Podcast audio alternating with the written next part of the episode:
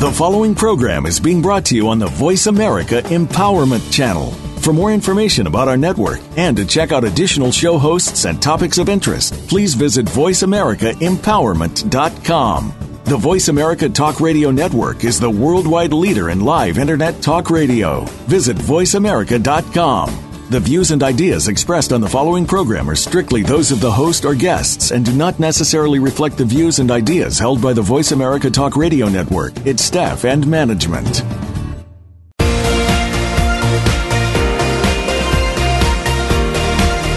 Welcome to Living Well with Ann Beal. Our show is a health show, a lifestyle show, and an empowerment show rolled into one.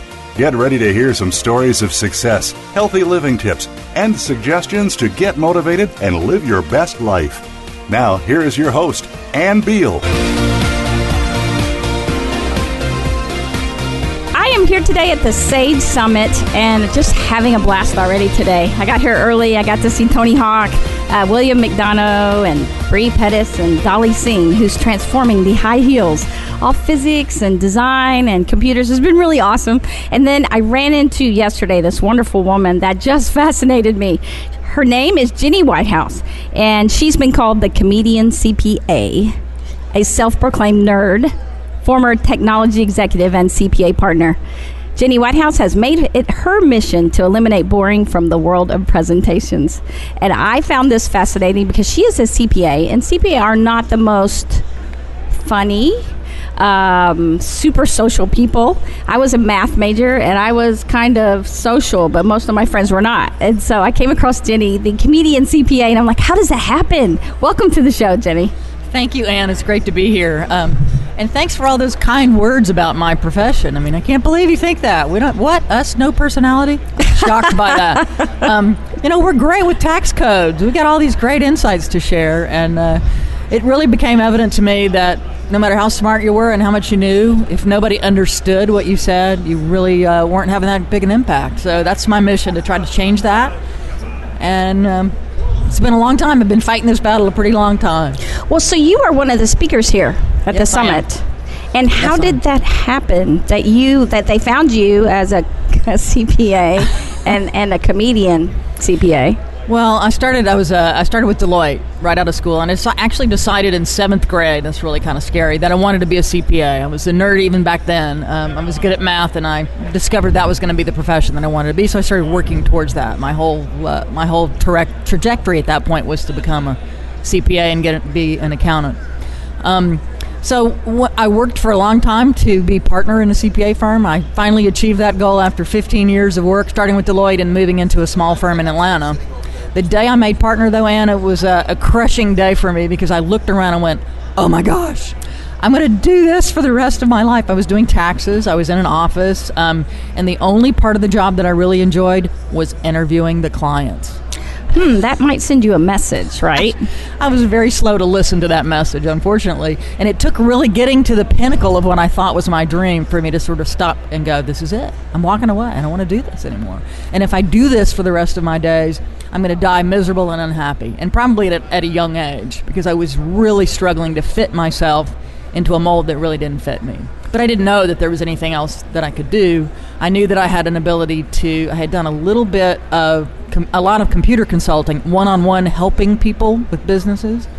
And I knew that's when I felt like I was really alive, not when I came back into their tax returns at my office. But you know what you did that I didn't do was I was an engineer, Yeah. and um, my personality just it, it didn't fit very well, and so I um, I ended up you know I did it for quite a while, but then I ended up changing fields. You know, went back to school Yeah. and added on the mental health field and wellness. And so That's it kind of a leap, too, Yeah. So where did I use my engineering and software and computers in my Yeah. office, right? And so it's amazing what I can do. But as far as a field, what you did instead was, you know, it dawned on me as you were talking. It was what the geniuses on the stage today were talking about when they were when it was the physics and design engineering William McDonough and Bre Pettis and Yeah. Dolly Singh to find where there's a hole, where what's missing, and, and fill it, right? That's right. And so, and that becomes your niche. And That's for right. you, you realized you could change the field in some ways, which is what you've been doing. And I wish I could say I was smart enough to figure that out. Like, you know, a, a, light switch came on and immediately knew this is what I can do. I can take this. I mean, this is 15 years of investment. I mean, took this horrible exam studied all this boring crap, learned the tax code, all this stuff, and here I am. I'm going to walk away. And I right. thought at that moment that I was a huge failure. I mean, the feeling of, um. of that walking away from this thing is I've wasted these 15 years and I'm a failure. I can't do this thing. And and part of what really made me realize it was when I looked around at everybody else in my firm and the satisfaction they got from that and the joy and their and the ease with which they did the job whereas I was struggling. I mean I was working 12 hours a day to get the work done of other people that they could do in a lot less hours.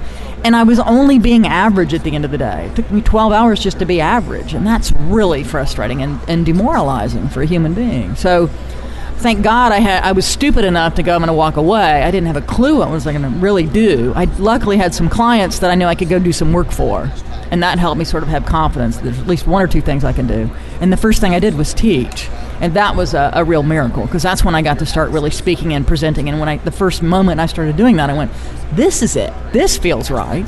But you also ended up taking stand-up comedy, right? Well, that was much later. That oh, was when was. I, I mean, that was after I um, started with this teaching thing, really launched the speaking, and realized you know, this is more along the avenues of what I can do. But I was still teaching technical subjects, so it was still a good fit for the nerd thing that I had going on as well. So I could sort of bridge that gap. But it took me a long time to realize that a speaking gig was really a job. It was like, well, this is not real work. It's not hard and painful, so therefore it can't really be. I can't make a living doing something that I actually enjoy. I mean, I think a lot of us have that sense. It's got to be painful. It's like uh, it's like uh, weight loss. If there's no pain, there's no gain, or you know, working out. And it's just not true. We beat ourselves up for so long doing what we think we're supposed to do instead of listening to that little boy voice inside um, and and doing that thing. And I actually did a TEDx talk about that little voice um, versus the other voice. the small, quiet voice for me, I refer to as my basset hound self. Yeah, I raised we raised basset hounds as a kid, and I'm from the south, and basset hounds are kind of you know nothing but love. That's the true flame that burns inside. And the other voice, I was also raised a Catholic, is the voice of a nun, the one with the ruler who slaps you on the wrist if you're oh, not oh, yeah. following the rules, and you're going to go to you know burn in hell, and uh, you got to go to confession if you do the wrong thing. And that's the voice that punishing you should voice is the one that we end up listening to because it's louder. Well, so that's the one that um, when you realize this field doesn't fit your personality very well. Yeah. Um, that said, oh, you're so stupid. Exactly. You should, you know, you look failed. At, look at 15 years and all you put into it, and what a failure. You're a huge failure, and I carry that around, and there's, there's still a sense of that. You know, you know but failure, what they said even today, yeah. Um, is failure is oh, they had such great words. I wish they I could did. remember. God, it was it, very tweetable. It was today. very I mean, tweetable. William McDonough yeah. when he speaks, oh my God. I was like, I ran into him when I was walking out. I was like, oh my gosh, that was so wonderful. let me let me affirm you. Um, I get to touch him, uh, and so he he did say, you know, he said that failure is just. Um, it wasn't oppor- he, didn't use the word opportunity, but it was education to know what to do next. It is. It's you know, it, it's like putting your hand on a hot stove. You learn not to do that again. And that's what failure is. You try these things on the way. You refine what it is that you really want to do by failing along the way. And you know, again, I think most of my, I just thank goodness that I had this the stupidity, I think, to not fear that there wasn't something else out there. Yeah, and you, but you, you took the the education that you had and everything, and, and you know they say fail. What is what did William McDonough or it was Bre fail early, fail often. Yeah, you know because I wish I you failed learn. earlier, and I should have failed a little earlier. fail it. One year instead of 15. That's so, right. But that led you to really transform your field as far as adding to it it's um I hope making so. it making it but the fact that you're here and I thought first first I thought CB okay you are at a software you're yeah. the biggest company in the world, software convention. You're the thought yeah. speaker. Um, so you've transformed a boring subject of CPA and computers. Technology. Yeah. Technology. It is a huge, I mean, look how big this place is. And it, everything that you do applies to it. That's right.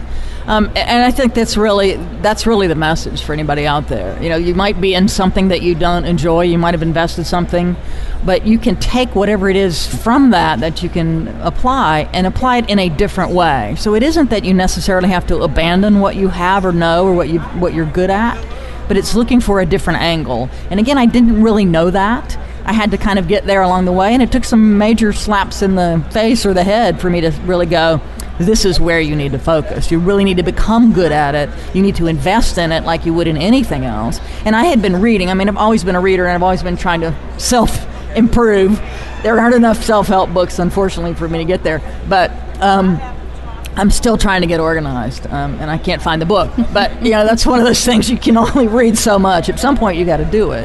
But the investing in the thing that you really want to do and figuring out how to be the best at that, and that's the difference. And that's when I took stand up finally. When I realized that I yes I could, and I knew I wasn't that funny, but I knew there was a process there somewhere. There was something that I could learn, and it's really the process, understanding what the moving parts are, that helps make a difference. And that training really um, lifted me from a wannabe speaker to somebody who knew they could. The fact that I could do that gave me the confidence internally. Yeah, but how many people choose? Oh, I think I'll go take take. And where do you uh, go to take stand up comedy? Only the freaks of nature do that kind of I thing. like, mean, that's this was so cool. and I actually and I figured it out. It came very clear to me at my dad's funeral. I was delivering the eulogy for my dad, who had passed away suddenly.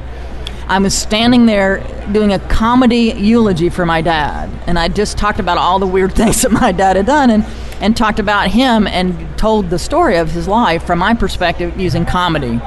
And in the middle of that, and it's really kind of sad that I'm so in the middle of this No, eulogy. really I'm good, going actually. I need to take stand-up comedy training. I need to get good at that. This this matters. This comedy communication connection is a way to relate to human beings, and I hadn't made that connection. It's valid. It's not just funny for entertainment. It's for connecting to people. So how's it? I mean, how's it work? People respond It's- really well. You know, what I, the one of the things that I found out through the, this funeral experience is the line between comedy and tragedy is a very small line.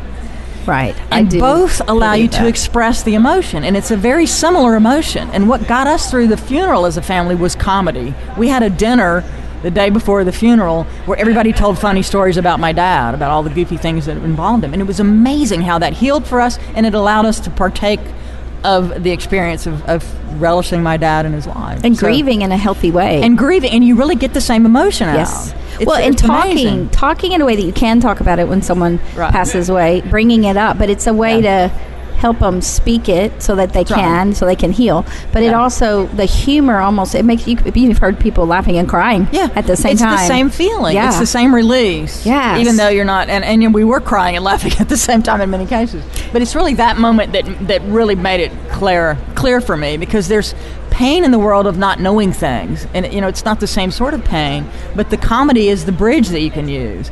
And I had found myself using comedy as a way to diffuse the nerd. You know, you're a nerd. You got all this uh, uh. scary technical knowledge you Yes. can lord over people. And in dealing with small business people one on one, I always use comedy and I made fun of myself, going, Yeah, I might be a CPA, but I don't know anything anyway. And, you know, and this is no big deal. And let me help you understand it. Don't be afraid of these accounting terms. So Well, I it- already sort of applied it, but in a very informal way. So you also are from Napa, California. I'm not from there, and You live there, so I was like, "How is it that I you're live from there, y'all. you can clearly tell I'm not from there. And ask anybody in Napa. No, I don't belong there. I'm not from around here. but uh, I mean, it's part of the journey. And actually, Sage, I was a I was a VP at Sage. Sage is the reason I ended up in California. They actually moved me out there. I was an employee of Sage, and and um, they moved me out to California to to do a role at Sage. I was running a product that was based in Pleasanton, California and also working with CPA. So again, I've always had this sort of connection back to CPA from the other side. But um, left Sage and had met some people that were doing accounting differently in the Napa Valley, and they approached me and said, "You need to come do what you do with us." So a couple days a week, I get to play with wineries in the Napa Valley. That and, uh, sounds. That would make you smile and laugh. It'd and who would have dreamed? I mean, uh, I'm from Greenville, South Carolina originally. You know, the best thing we drank out there was Franzia in a box. It had to be a big box, you know. and you Well- bring that up in Napa Valley, and they just kind of, oh my gosh, what are we dealing with here? So, how do you make CPAs accounting funny? You know, there's. Because you teach this session. It's 30 minutes. Is the session 30 minutes? Yeah, I have 30 minutes, Mm-hmm. uh, and I have two sessions today. Actually, it, it's it's an it's a perspective, and it's not people because I took stand up comedy. People think I'm I'm doing stand up all the time. That is, couldn't be further from the truth. But what you do is look for the angle. You look for something that is a, surprise or different, and you communicate a topic in a different way. So that's what I do. So I don't do stand up routines, and people always ask me to tell a joke. I don't do that. I walk past. You don't look like you're putting on a show. Stand up does not involve jokes. It's about telling stories. It's about finding a way to flip things on their head. And that's what excites me about what I do. So I find an angle, I find a piece of code or a tax law that's ridiculous, and I talk about it as a way to educate people about concepts. So, sales tax, for example. One of my first talks that I did was for a company that's, that's actually on the floor today called Avalara, and they have automated sales tax. Does that not sound like the most exciting topic imaginable, Ann? I think an automated tax of any kind is bad. Who does not want to talk about sales tax all day? So I had to do a topic for that. And what I did is go through the tax laws in all the states and find these ridiculous rules that you had to honor in order to do sales tax right. And one of them was donuts. In order to determine the taxability of a donut, you had to figure out how close the donut was to a utensil. What? This is in the tax code. I'm not surprised. In Utah. actually. So if you're a sales clerk in a retail grocery store and you sell donuts, you got to go measure the fork distance from fork to donut in order to figure out whether it's taxed at one rate or the other. So I just found all these things. There's a thing about the big ice or the little ice. There's a thing about the size of the marshmallow that determines taxability. So it's that kind of stuff. And for me, in order to be inspired to come up with a presentation, I got to find the funny something. I got to find the weird angle or something I can pick at. And once I do that, my whole presentation comes together. So that's what it is. It's more about finding a, a crazy angle and then working it. Well, yeah. So if there are accounting C- or CPAs out there, um, how would they find you? So CPAs find me online. I have a website called evenanerd.com. People, I speak at all the accounting shows And and, and most of nerd- the technology shows. A nerd can be heard. Even Right. a nerd can be book, be heard. I wrote a book called How to Make a Boring Subject Interesting. It's available on Amazon, and the subtitle is 52 Ways Even a Nerd Can Be Heard. So they, they find me. I'm in at most of the shows, and I'm known for making boring stuff interesting. That's my life's work. Um, and the CPAs, my my advice would be don't try to you don't everybody doesn't have to be funny but what everybody has to do is work from what they have so what i discovered is nerd was something that held me back as a kid i mean i was a smart nerd in calculus class in high school it didn't didn't lend itself to uh, being you know the first person asked out for a, a party uh, in fact, I was never asked to any party in high school. I, I was the nerdy, smart girl in the back, you know, who didn't say anything, believe it or not.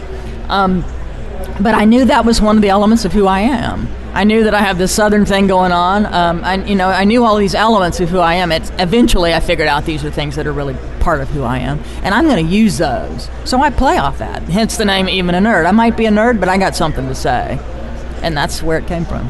That is wonderful. So, in the TEDx, where, where was that that you were? The TEDx was uh, at TEDx Napa Valley, the local event in Napa Valley. I was the first speaker in the first year that event was put on in uh, Napa Valley, and that is the most frightening thing I have ever done. I've heard that people say that. And is that on YouTube? Can people see that? It is on YouTube. Uh, Geni Whitehouse, TEDx Napa Valley, Basset Hound and Nun. There aren't very many of them with that title, and you'll be able to find that one pretty quickly. And it's Geni. J- it's, uh, it's Geni, G E N I, and. White House, where the president lives. From Yeah. the White House, yeah. Yeah. yeah. Well, and I think that you make this convention, you know, a lot more fun for everyone. Thank you. And uh, people played off of you, I hear, as you're going on. and, uh, and and they do make it fun here at Sage. I was at a, a session last night, and they kept um, applauding on one side of the curtain and on the other side whoever was speaking over there all of a sudden they started yelling and then our speaker was like yell louder yell louder so we all started yelling it was just it was hilarious i thought a bunch of professional people who were acting crazy Yeah, competitive speaking event. Yeah, a, it's a whole it new was. thing. That's exactly what they would call it. I uh, just thank you so much for taking time and coming over It's and uh, letting people know such a thing as exists and that you can help. Especially, I have friends that are CPAs, and uh, There I- is hope. There's hope. There's hope, but also for them to find comedy and joy in the middle of the, Yeah. you know, the detail that they go in. That's right. And, and they have a lot of stress. They and that helps Oh, them, them with the stress. Yeah. So um, thank you for being on Living Well.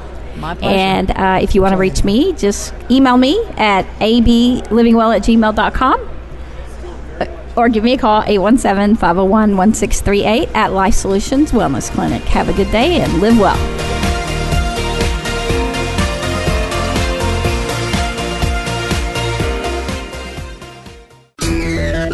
Friend us on Facebook to keep up with what's empowering the world. Voice America Empowerment. Most married men experience frustration because there are things they want from their wives but don't know how to get them. Nothing seems to work. Desires are unfulfilled, fantasies unrealized, and relationships become stagnant. Men are desperate today for a richer, deeper, more satisfying, and intimate marriage. Dr. Jim Slaughter teaches men how to have the passionate, fulfilling marriage they've always wanted. Call 817 991 4964 or email jslaughterphd at yahoo.com to begin transforming your marriage into what you want it to be. Follow us on Twitter for more great ideas at Voice America Empowerment.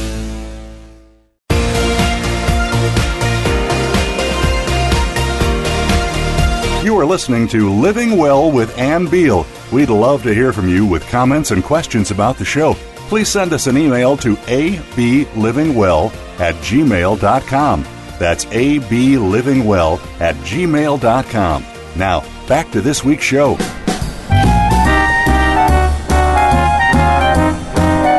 Hi, this is Ann Beal. Welcome to the Living Well Show. We are here at the Sage Summit, and I have just a wonderful guest today. He is actually a thought leader speaker for the Sage Summit this week. His name is Evan Carmichael, and he is a fascinating individual. I actually sat in on some of his sessions while I've been here. Evan, at 19, he sold a biotech software company, and at 22, he was a venture capitalist. Welcome to the show, Evan. Thanks for having me, Ann. It's a pleasure. Now, you're from Toronto, Canada? I am from Toronto, Canada. Wow. And how old are you now? How old am I now? Let's see. What year is it? Uh, I am 35. You are 35. 35, yeah. Well, you don't look 35. You look very healthy. oh, well, thank you. So, today, you actually work with entrepreneurs, right? Yeah, it's my passion. Your passion. What do you do with them?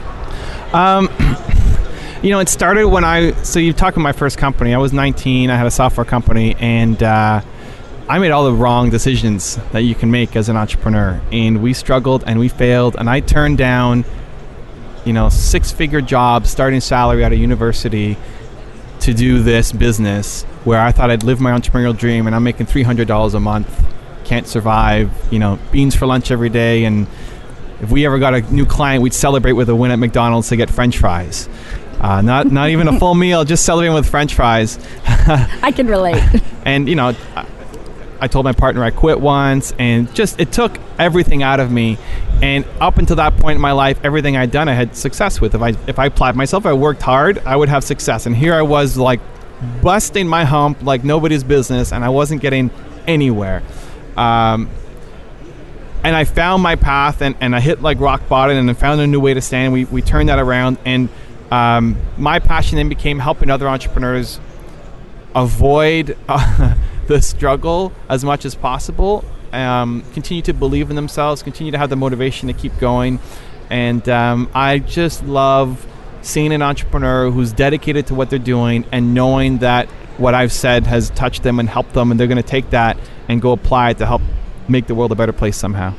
So, when you were 19 and you had the biotech software company and then you sold it, Yeah. it, it- you had to have made it successful. Yeah, we did. it. Yeah, yeah. So we started off not successful, uh, obviously, um, and uh, and I hit rock bottom. And I remember I told my partner I quit, and uh, it was at a family event. And and after I told him I quit, you know, I just remember crying my eyes out. Uh, my mother came up to me and put her put her hand on my shoulder, and, and uh, I don't even remember what she said, but you know, tears are coming out of my eyes, stuff is coming out of my nose. It was like one of the worst days of my life because I was never a quitter. Like in anything I did, uh, I don't, I didn't want to be a quitter. And the next day, I woke up and said, "You know what? I got to do this. I got to, I got to find a way to do it." But what I've been doing so far isn't working. Like it is not working. Obviously, we got to find a different way to stand. And the big realization that um, that I found was, I'm not the first guy to try to sell software before. So instead of trying to come up with all of the creative ideas and how to market myself, I'm just going to look at who has had success and see how can I model them. So I looked up to Microsoft and McAfee and Intuit, all kind of big companies in the software space. And I don't care how Bill Gates makes an extra million dollars now, right? Like Right. it's not relevant. But how did he go from zero to one? Like, how did he make that first million? That's what I wanted to do as an entrepreneur. And so I started researching these famous entrepreneurs who were in my field and learned their early success secrets and started applying them to my business. And uh, Microsoft's one was partnerships. They always made partnerships to get into new businesses. Uh, their big one came with IBM, where every IBM computer shipped Microsoft software. That was what put Microsoft on the map, that partnership. But Microsoft is already a $7 million business when they made that deal with IBM. So that's, that's not a huge company, but that's not a nothing company. I would take a $7 million business. I, I'd be good with that. And how did they get to 7 million? Partnerships with other companies, smaller companies. And so I started applying that strategy to my business. And um, within a month, closed my first deal, which was $13,500, which isn't a lot of money.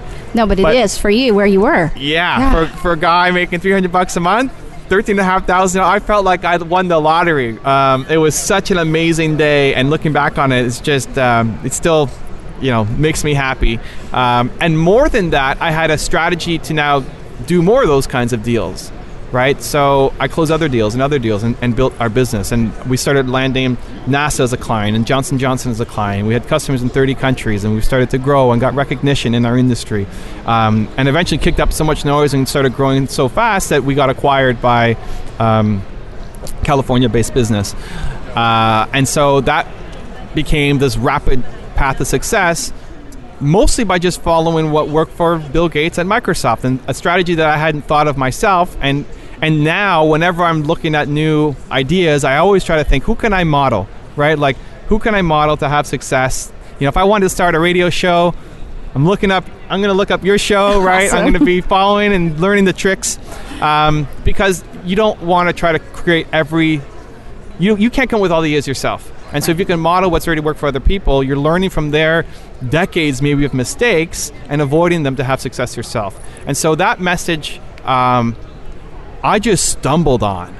Right, I didn't. I was never taught that. My parents weren't entrepreneurs. I didn't have an uncle Joe who had a business who could teach me. I didn't learn anything in school about entrepreneurship, and so I, I, I luckily stumbled on that by just being at my absolute worst day of my life.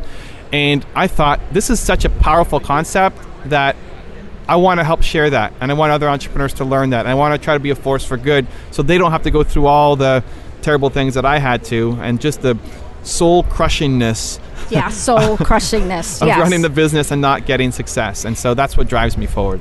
Well, and yesterday I sat in on your session. Haters are going to hate. Yeah. And it, it it was social media when you get a bad review on social media for your company or your business. Right. And it was truly phenomenal all the things that you had, but it was very simple the steps that you take. And you've been there apparently. Yeah, I can just assume that. No, I've got a lot of haters. Um, hater, haters are gonna hate. Haters are gonna hate. And uh, you know, one thing I found is the more you are on a path to do something big, the more you want to try to have a positive impact, the more you're gonna get people who love what you're doing and want to be a part of it, and the more you're also gonna get people who who hate on you. And uh, they just these are people who don't like their own life. You know, they don't have a positive upbringing and they just lash out on the world and they've attached themselves to you. You know, I like to think of entrepreneurs as gladiators. We're gladiators. We get up every day, we train, we fight, we go to the ring, we take on the competition. You know, we get our cuts and bruises and scratches, and we get back up another day and we go fight. And, and we're often in the public arena where people can judge us by our mistakes and our success as well and I see the haters. I call them the little man. I see the little man as he's the guy up in the in the audience. He's coming to watch the fight, you know, and he'll he'll boo you when you make a mistake, and he'll tell jokes to his buddies, and he'll throw tomatoes at your face because he's too afraid to go live his dream and get in the ring and do something powerful for himself. And so instead of doing something great on his own, he's going to try to tear down other people who are trying to do something great. And um, the sad part is a lot of that little man mentality holds people back from doing great things because they're worried how they're going to get judged. Right. And they operate out of a space of fear instead of trying to do something really powerful and positive. Um, and so there's a number of strategies on how to deal with the haters, how to deal with the little man. You also have to deal with the internal little man, you know, the, the guy in your head saying, don't do that, you know, play it safer. Um, and I, I believe that that, you know, really holds a lot of people back from doing great things with their business and their life. Well, this morning, did you go to the early session, the keynote? You know, Brandi Awesome. and uh, from Lolly Wolly, the the she was a she's a clothing company, right? Yeah, yeah. Um, she was saying that social media is how they built their business, but social media can also be heartbreaking when people lash out at you. Yeah. When you're trying to run your company, you've got to make some business decisions. Like if someone's just not working out and you have to let them go. Yeah. And but especially in a small town like her, they would lash out and try to destroy them through social media. Yeah. And so she she was very authentic when she was talking about it being heartbreaking. Yeah. The one thing to keep in mind is that uh, you will have way more supporters who are who are silent than you will have haters who are this tiny minority of people who just make themselves heard. Um, on my YouTube channel, as an example, I showed a slide yesterday where I took the past 28 days of stats, and we had like 20,000 plus thumbs ups on the videos and 400 thumbs downs on the videos. So already that's a huge Oh, gap. Yeah. Um, and then if you look at those 400 thumbs downs, you're going to have like 1% of them, maybe four people who are really like vocal and, you know, just want to try to make people's lives miserable. And so it's such a small number compared to the people who love what you're doing. And, you know, especially if you're trying to do something powerful and good and positive. I believe most entrepreneurs are on a mission to not just make money, but try to have an impact and provide for the community. Um, and it's hard to keep that it's hard to keep all the good things in mind. Like you can you can pass over a hundred great comments, and there's that one comment that just sticks Yeah. in your gut that that person kind of attacked you, and that's the one you go home thinking about, and you push away all the great stuff. And so it's constantly reminding yourself that hey, we're doing something important, and you will never get no haters. The only way to get no haters is is to have people not care at all about your business. To not make an impact. zero as apathy. Yeah. So you know you don't want haters. You're gonna have you're not gonna have any supporters either, and that's another problem a lot of entrepreneurs face is that they're so worried about haters. They're so worried about sharing their opinion that they play it safe. You know they, they they're like a you know political candidate who doesn't want to offend anybody, and as a result, nobody cares. And you get no reaction on the tweets you're putting up, no no shares, no thumbs ups, no you know referring people. You get no action, and that's actually most entrepreneurs. They get zero engagement on their social channels because you're not giving them anything that's worth engaging with. Your T-shirt says Evan Carmichael. Believe. Yeah, And you've got such an incredible presence about you, and you're such a happy, jolly person. The session was so enjoyable with both both of you guys that taught it last night. What Yeah. other sessions are you doing here at the Sage Summit? uh, I'm doing one later this afternoon talking about building a customer-centric organization. So how to focus on uh, making sure you listen to your customers and and build a business around it. So, how do you become a speaker at the Sage Summit? Do they just hear about you and get so excited about you, what you do in your business? Yeah, uh, there's a lot of different ways, I guess, to get noticed and stand out. My personal way is I like to kick up a lot of noise in my industry. uh, y- you may not believe it, but I'm I'm a pretty introverted guy. that Um, is hard to believe. I know, but it's true. Like I am not the guy. I don't talk to, the, to my taxi driver. I don't talk to the person next to me on the airplane. I don't network. I'm. Uh, I don't enjoy it. I'm not good at it, and I don't want to be good at it. I'm okay with understanding my strengths and what I'm good at. I love people, but um, I end up doing things like this. We do radio shows. I do speeches, and people end up coming to me, and we have conversations. But I'm not the networker out there like saying, "Hey, you guys got to go visit my website." Um, so you know, the business focus on me being that salesperson, I would fail.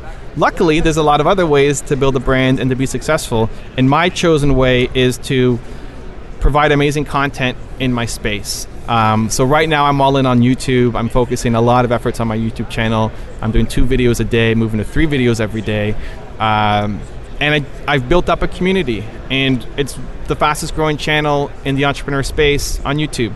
And so, because of that, people take notice. Entrepreneurs take notice, brands take notice, Sage takes notice, and people reach out to me and say, "Hey, we'd like to have you come and be a speaker." It helps that I'm in a visual medium. Yes. If you want to be a speaker, you you need to have videos of yourself, right?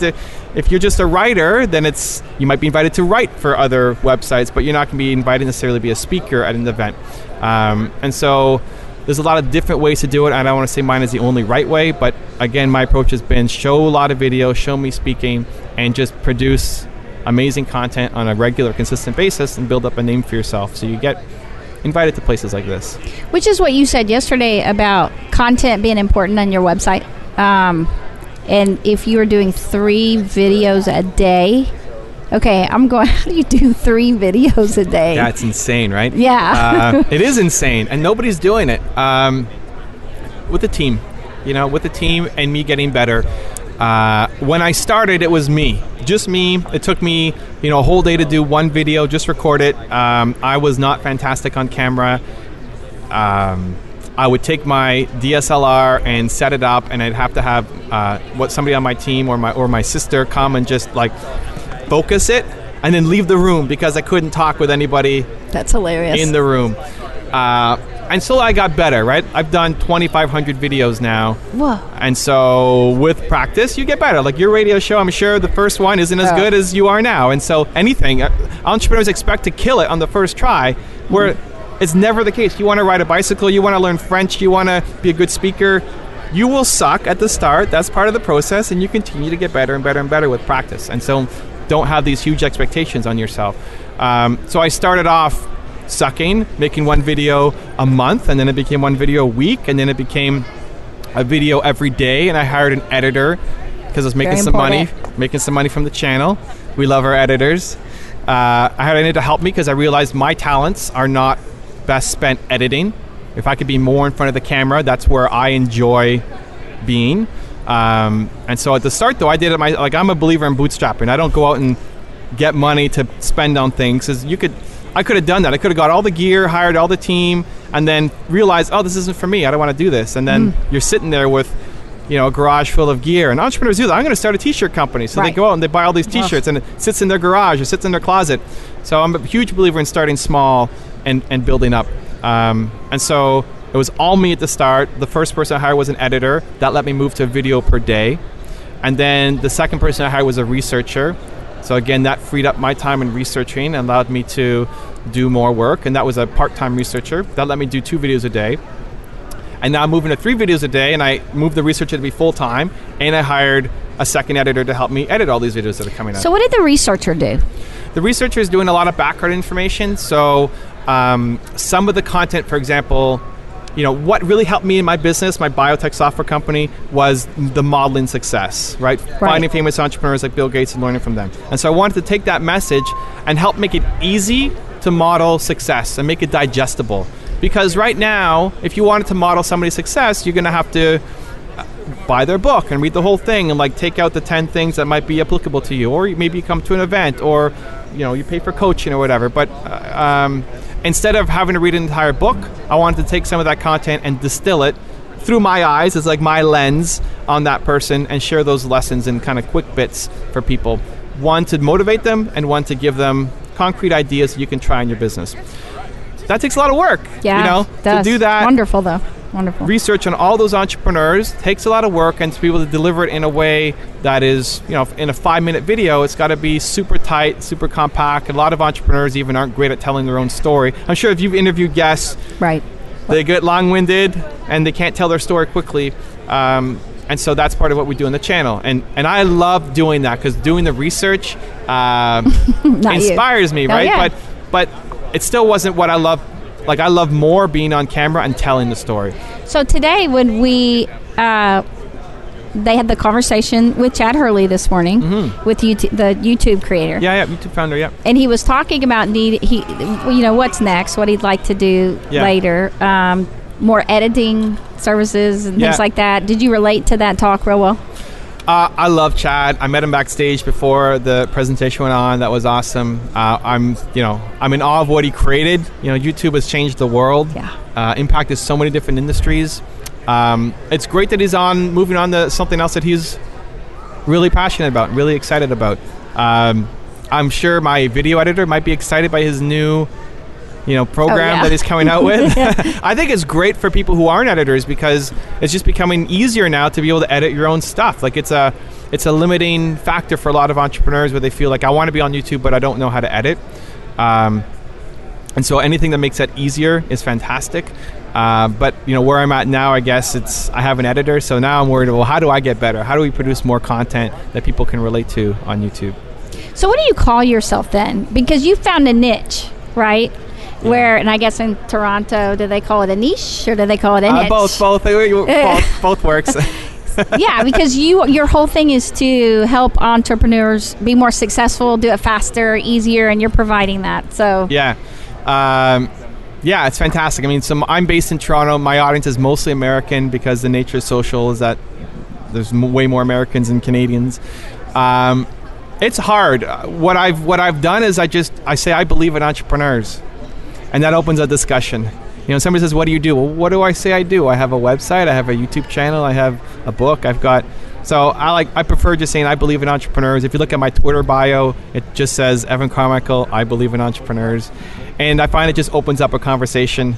And then wherever people want to take it, like if I'm talking to you, you'll have one interest, we'll take it in one way, and somebody Yeah. else will have something else to take it that way. And um, I find it's just a cool conversation starter, and I go from there. this morning, Karen Baker, the Okay. I think it was Baker, the ambassador, the government's ambassador for small businesses. She was sitting in between Jane Seymour and Brandi. Okay, She was the one from the UK. okay. Did you see that? Uh, the the Baroness. Yes, the Yes. Baroness. She's Yeah, a yeah. Baroness. How did I miss that? Yeah, yeah, yeah. Wow. Brady, Brady. Brady, Karen Brady, Brady. that's it, yeah. I should know that. She's I always amazing. think. Oh, I know she was Amazing. amazing and Yeah. hilarious. Yeah. And incredibly strong. Yeah. You know, confident. I was totally blown away. She described what she believed an entrepreneur was. Yeah, Um, and I thought that was interesting. I don't think I've ever, you know, you think of entrepreneur, you think somebody starting a business. yeah, But she said a great entrepreneur is someone who takes risk. Well, first they they have an, an idea and they understand what the need is, and then they move forward and they put their own money in. She, she very much was defining it, and then Yeah. and they take risk. yeah. And um, and they have the skin in the game, kind of, you know. Um, but Yeah. she was. She, I've never heard anybody kind of define it to how how to be a great entrepreneur. Yeah, you know, I believe 90% of America wakes up and drives to a job that they hate. You know, and people are living for the weekends, they're living for the Yeah. evenings, and uh, they're too afraid to follow their passion and do what they're actually excited about. And so they're waiting for the weekends to just get away and wait, can't wait for that next vacation to come up. And, and that's not a way to, in my view, to live.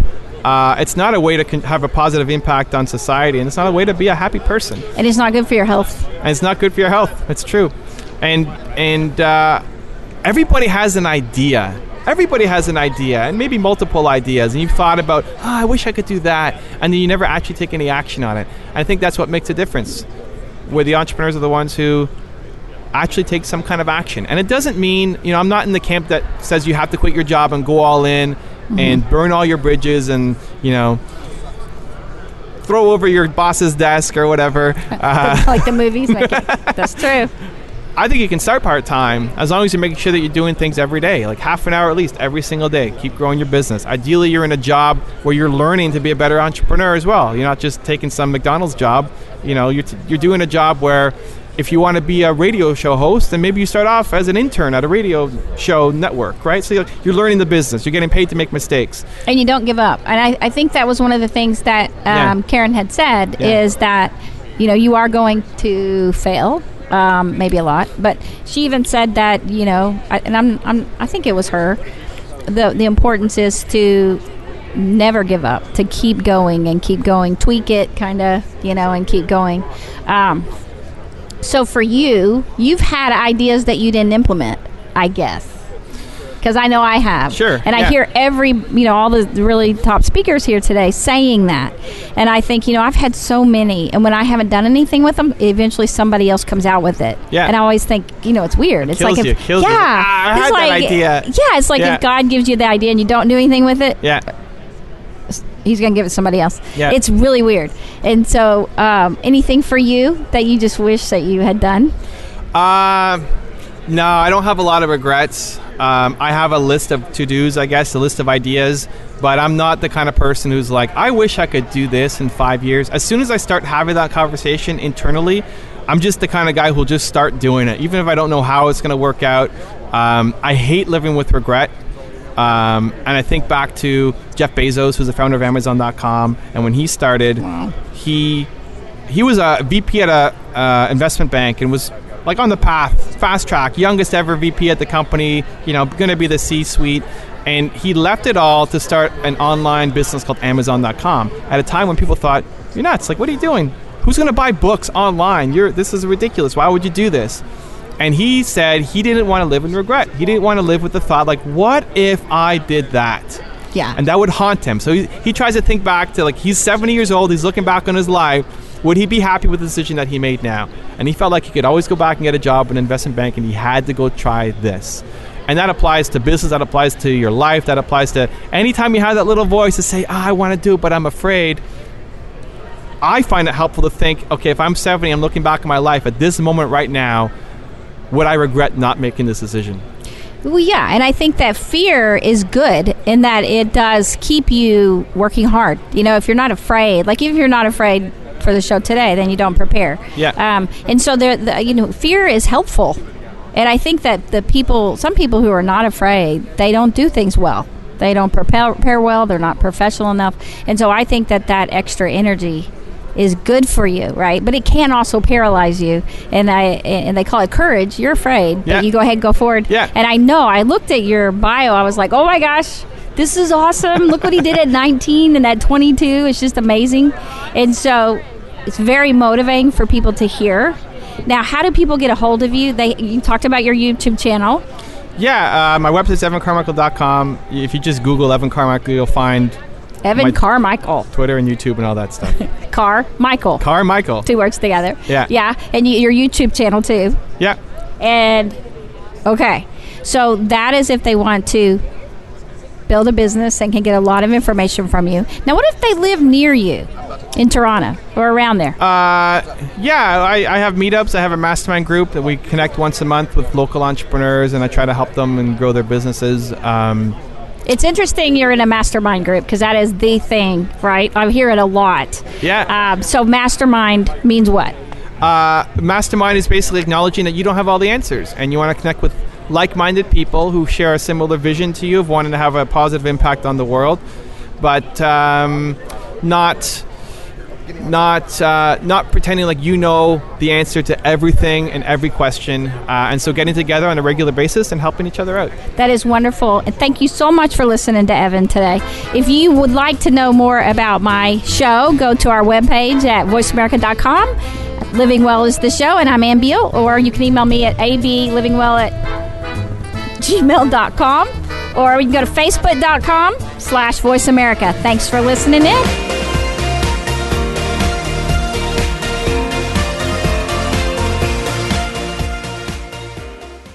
Follow us on Twitter for more great ideas at Voice America Empowerment. Most married men experience frustration because there are things they want from their wives but don't know how to get them. Nothing seems to work. Desires are unfulfilled, fantasies unrealized, and relationships become stagnant. Men are desperate today for a richer, deeper, more satisfying, and intimate marriage. Dr. Jim Slaughter teaches men how to have the passionate, fulfilling marriage they've always wanted. Call 817 991 4964 or email jslaughterphd at yahoo.com to begin transforming your marriage into what you want it to be. Friend us on Facebook to keep up with what's empowering the world. Voice America Empowerment.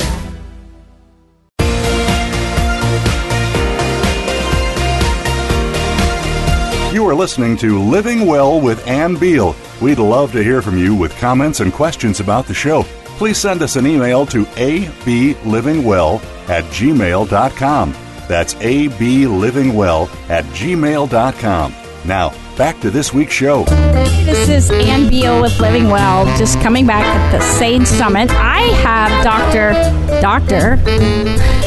Barbara Young here with me, and she will follow me once I'm done today. We were uh, talking about the session this morning, the keynote speaker, Tony Hawk, and uh, William McDonough and Bre Pettis and Dolly Singh and Matthew Weiner and who else was there?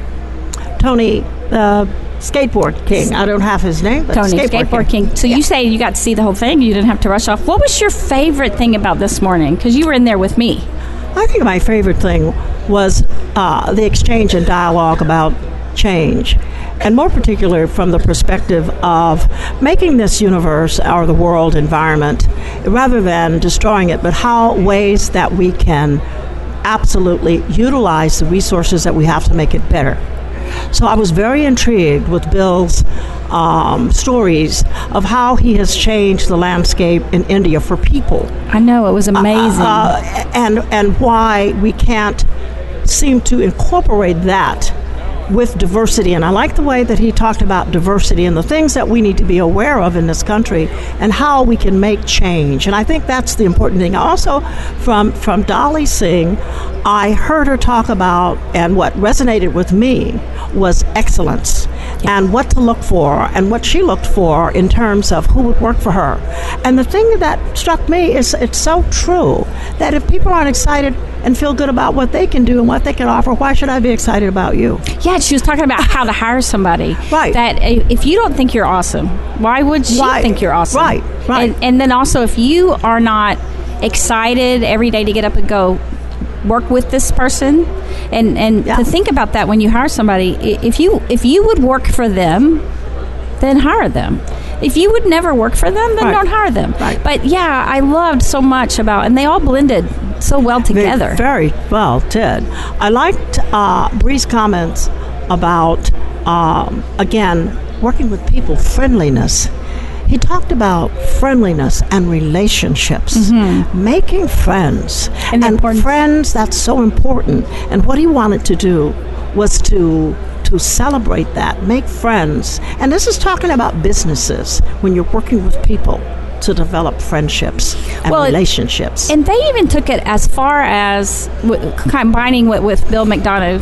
Um, is it City Life? The the where people live more friendly, accessible, so people can build relationships together instead Right. of be divided. Right. And then you know, with William talking, Bill talking about. Um, you know, making water from air, and so they grow plants on the ceiling, and they grow plants along the walls, and people may see the air being made to water the plants with, and then you think of a friendliness. Yeah. It was like, It's- you know, he was talking about doing that in India and doing that. And I'm thinking, why don't we do that here? Well, you know, I I get one statement I could say out of all of that this morning that I heard is that making the impossible possible.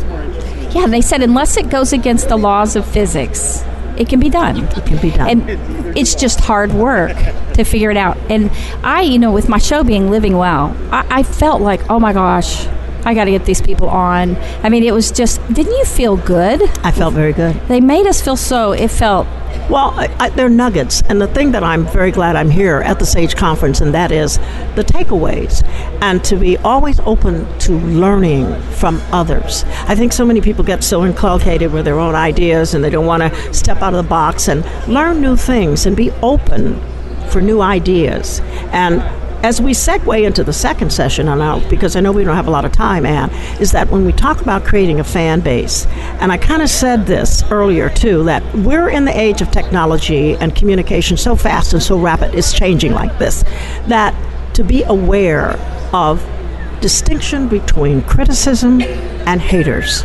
So that's the one line lesson that I think we need to be aware of to make that distinction of criticism, which may be valid, of your fans, Yeah. but to hear them, to let them know that you hear them. I think that's so important. they talk about the important, importance of everyone being feeling you know everyone has a voice and when you let them know you've heard them it just really makes everything okay and and, and that was very interesting and i think it built on so much of what we're hearing here Right. about criticism or when you have fans fans can point out things that they didn't like Right. but a hater is not a fan. It's somebody who doesn't like doesn't Right. like you, and so they try to destroy you Right. um, versus making a criticism. So yeah, I really enjoyed that session too. It was just so different when when um, with William and and.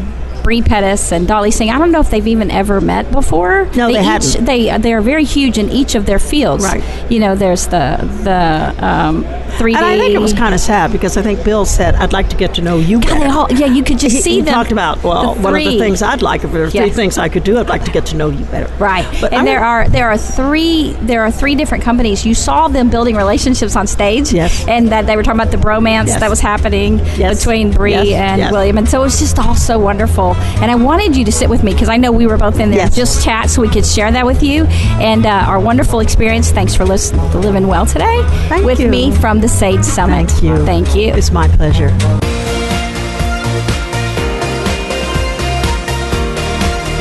Thank you again for joining us. Living Well with Ann Beal airs live every Wednesday morning at 7 a.m. Pacific Time, 10 a.m. Eastern Time on the Voice America Empowerment Channel. We can't wait to see you again next week.